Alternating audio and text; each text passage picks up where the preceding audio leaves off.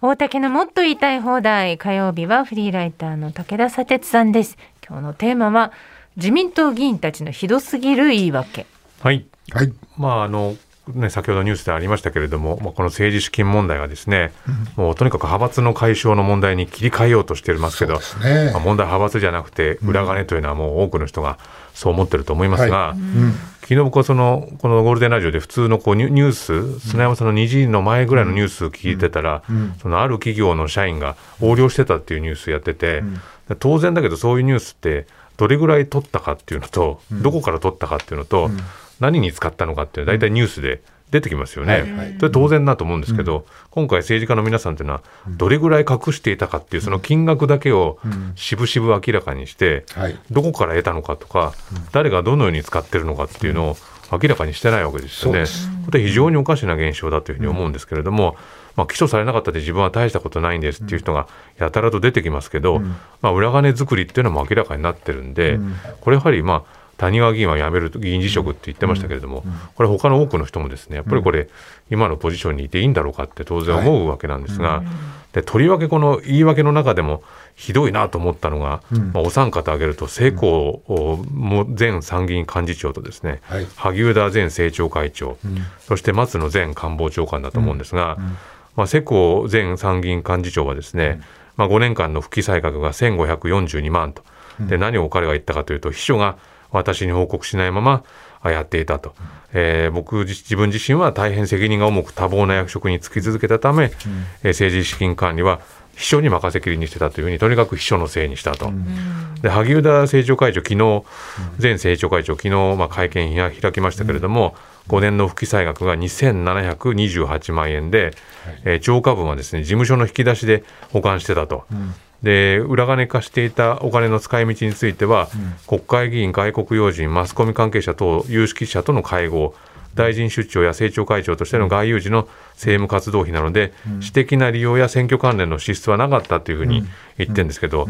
いやいや、そんなの、い今から言ったような人にね、そんな何に使いましたかの申告の、そのふわっとした説明で許されるはずがないわけですよね。そういう理由なら隠す理由もないよね。全部出せよと、うん。全部出話したってそこから、話はそこからだと思うんですけども、うん。うん。しかも彼は、うんそのこう先週末にね、その八王子市長選というのがあって、彼のお膝元で、うん。まあ、自分が支援している人が結局当選はしたわけですけれども、はい。うん。まあ、こういった事態もあったので、ん。本当に受かるだろうか受からないだろうかっていう、まあ、その瀬戸際にいたわけですけれども、それの当選が決まった翌日に、この数値を出してきてるわけですよね。うん。そうするとこれって選挙結果にも当然これ影響してきたんじゃないかって思うわけですけれども、この非常に姑息な手段で、えー松野前官房長官は、まあ、12月、11月からこの問題がクローズアップされた時から、とにかくお答えは差し控えるというふうにずはい。っと言い続けてた人が、はい。今回は、うん。まあ、あのホームページで釈明というのをうん。してまして、この方は5年間で1051万円の不記載なんですが、そのホームページでどういうことを書いてるかというと、んえー支払い先等については現在精査を行っているところでありますが、現状把握できている支出はうんぬんかんぬんというこう言い方をしていて、まあ、まずその全部じゃなく現現状把握で言ってるわけですよはい。ね。すべて調べてこうですっていうことではなくて、現状把握で大丈夫です、確認されてませんっていうふうに言ってるっていうのは、とてもおかしな話で、はい。当然これ、後から出てきても大丈夫な話になっちゃってるよねってことは思うわけですね。まあ、だから本当、繰り返しになりますけど、お金がいくらか、何に使ったかっていうのを明らかにしない議員っていうのは、僕はこれは辞職するべきだというふうに思うんですよね。お答えを差し控えますを連発する人もいやっててほしくないよね。そうですよね。で、あの杉田水脈議員がですね、ブログを更新しまして、はい。そのタイトルが清和会総会解散等についてっていうタイトルなんですが、はい。そこにこう書いたんですね、総会前に安倍派も解散へという速報が流れました、その文字を見て泣きました。うん。で総会は18時から始まって90分、所属議員が多くの意見を述べましたと、うんぬんかんぬん、まあ、開催解解散という決定をし、総会は閉じましたと。翌日は朝一の便で山口に戻り、気持ちの整理もつかないまま仕事をしていますが、私の事務所においても不記載があったことが分かり、派閥の指示に従って収支報告書の修正を行う予定としております。と。あれなんか後半にすごい重要なこと書いてなかったかって。すごい、すごい大事なことが一番最後に書いてありましたね。まあ、泣くとか、まあ、そういうご自身の気持ちは、まあ、それはいろいろあるんでしょうけど、気持ちの整理がつかないとか、でところで自分も不記載がありました、なんだそれってこれ、金額さえ現状では書いてないわけですよね。こういうその、うん。まあ、ホームページで書いて終わらせるとか、ご自身のブログでプロッと言って、金額さえも明らかにしないで、えーなんか修正しときましたからっていうのが、もう本当に今、いろんな議員の中で行われてるっていうのは、非常に異様な事態だと思うんですけれども、もう普通に考えて、ん。巷では、ええ。もうインボイスで、もう大変だって、えね、ご報告ちゃんとし,、ないと、で別の場面では、まあ、コーヒー代ちょっとごまかったごまかした人がえ捕まってる。捕まってるというね。逮捕されてる、うん。コーヒーいくらだと思ってるんだと。うんまあ、整合性が全然取れないじゃないですかっていう、そうなんです。こうそんなに議員って特権のあるものなのかと。ねうん。でで今回、そのやっぱり亡くなった安倍元総理に対して思いを語り始める人っていうのはやたらといて、はい。まあ、西村康稔前経産大臣なんかも、このような結果になってしまったことに、安倍総理に対して大変申し訳なく思ってますと言ったり、まあ、高木事務総長が安倍さんに申し訳ないと思ってるっていうふうに言ってるんですけど、うん。でもこれ、冷静に考えると、あれ、なんか会長案件だったから自分関係ないですみたいなことをうん。言いながら、うん。会長すいませんでしたっていうふうに言ってるっていう。ということは、これ冷静に考えると、この申し訳ありませんの前には、うん。これまでの手口がばれてしまって申し訳ありませんっていうことがはい。含まれてるんじゃないかなっていうふうに、当然はい。想像せざるを得ないわけですよね。安倍さんに申し訳ないって、いう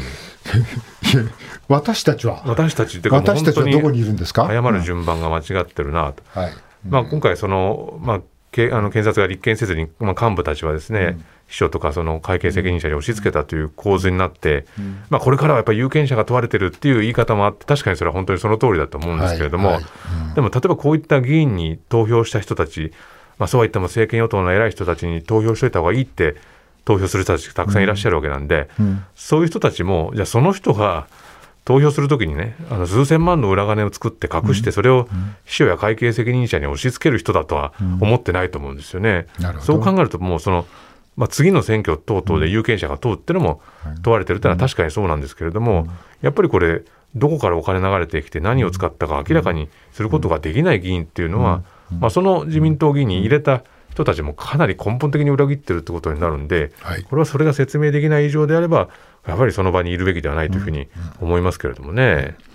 何さっきね、話があって、2つでだから政策にお金がかかるのか、選挙にお金がかかるのかって話したけど、うん、もう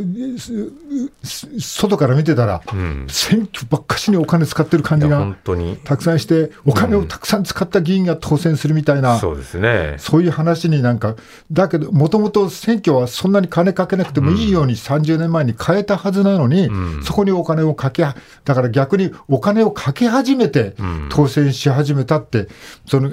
逆説が成り立っちゃう。本当に、まあ、それ谷川議員なんかはね、いかにお金集めるかって、はい割と露骨に話してましたけど、うん。でもこれ、まあ、こういうなんか一区切りっぽくなるっていう、それからどういうふうに逃げるかっていうのを考える人が出てくると思うんですね。うん。あの自民党安倍派の宮沢博之議員という人が、はい。あのもう地元に帰ってね、天竜川で裸になって、なんか、みそぎから地元の活動を始めますみたいなことをはい。言ってですね、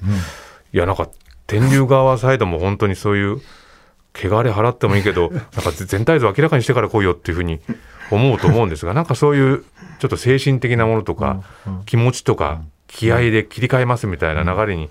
まあ、ここまで露骨にやる人は少ないのかもしれないんですけど、そういう雰囲気になっていくっていうのは非常に危険なことだなと思うんで、もう何度でもその、いや、とにかくその議論ずらさないで、金どうなってたのかっていうのを明らかにしろよっていうところに戻らないと、これからどういうふうに新しくしていきます、こういうふうに改革していきます、はもうやりませんみたいなところで、そっちに話が流れていっちゃうから、そうだね。それは止めないといけないと思いますね。もともと何もこっち側でえ処理ししないで、ん。まあ、あの滝を浴びたり、なんか苦行に出たりええ。ししするみそぎがそうそうそうそう、流行りそうですね。うん、そんなのいいから早く一覧出せっていう話ですよね。はい。以上、おたけのもっと言いたい放題でした。砂鉄さん2時の時報までご一緒します。はい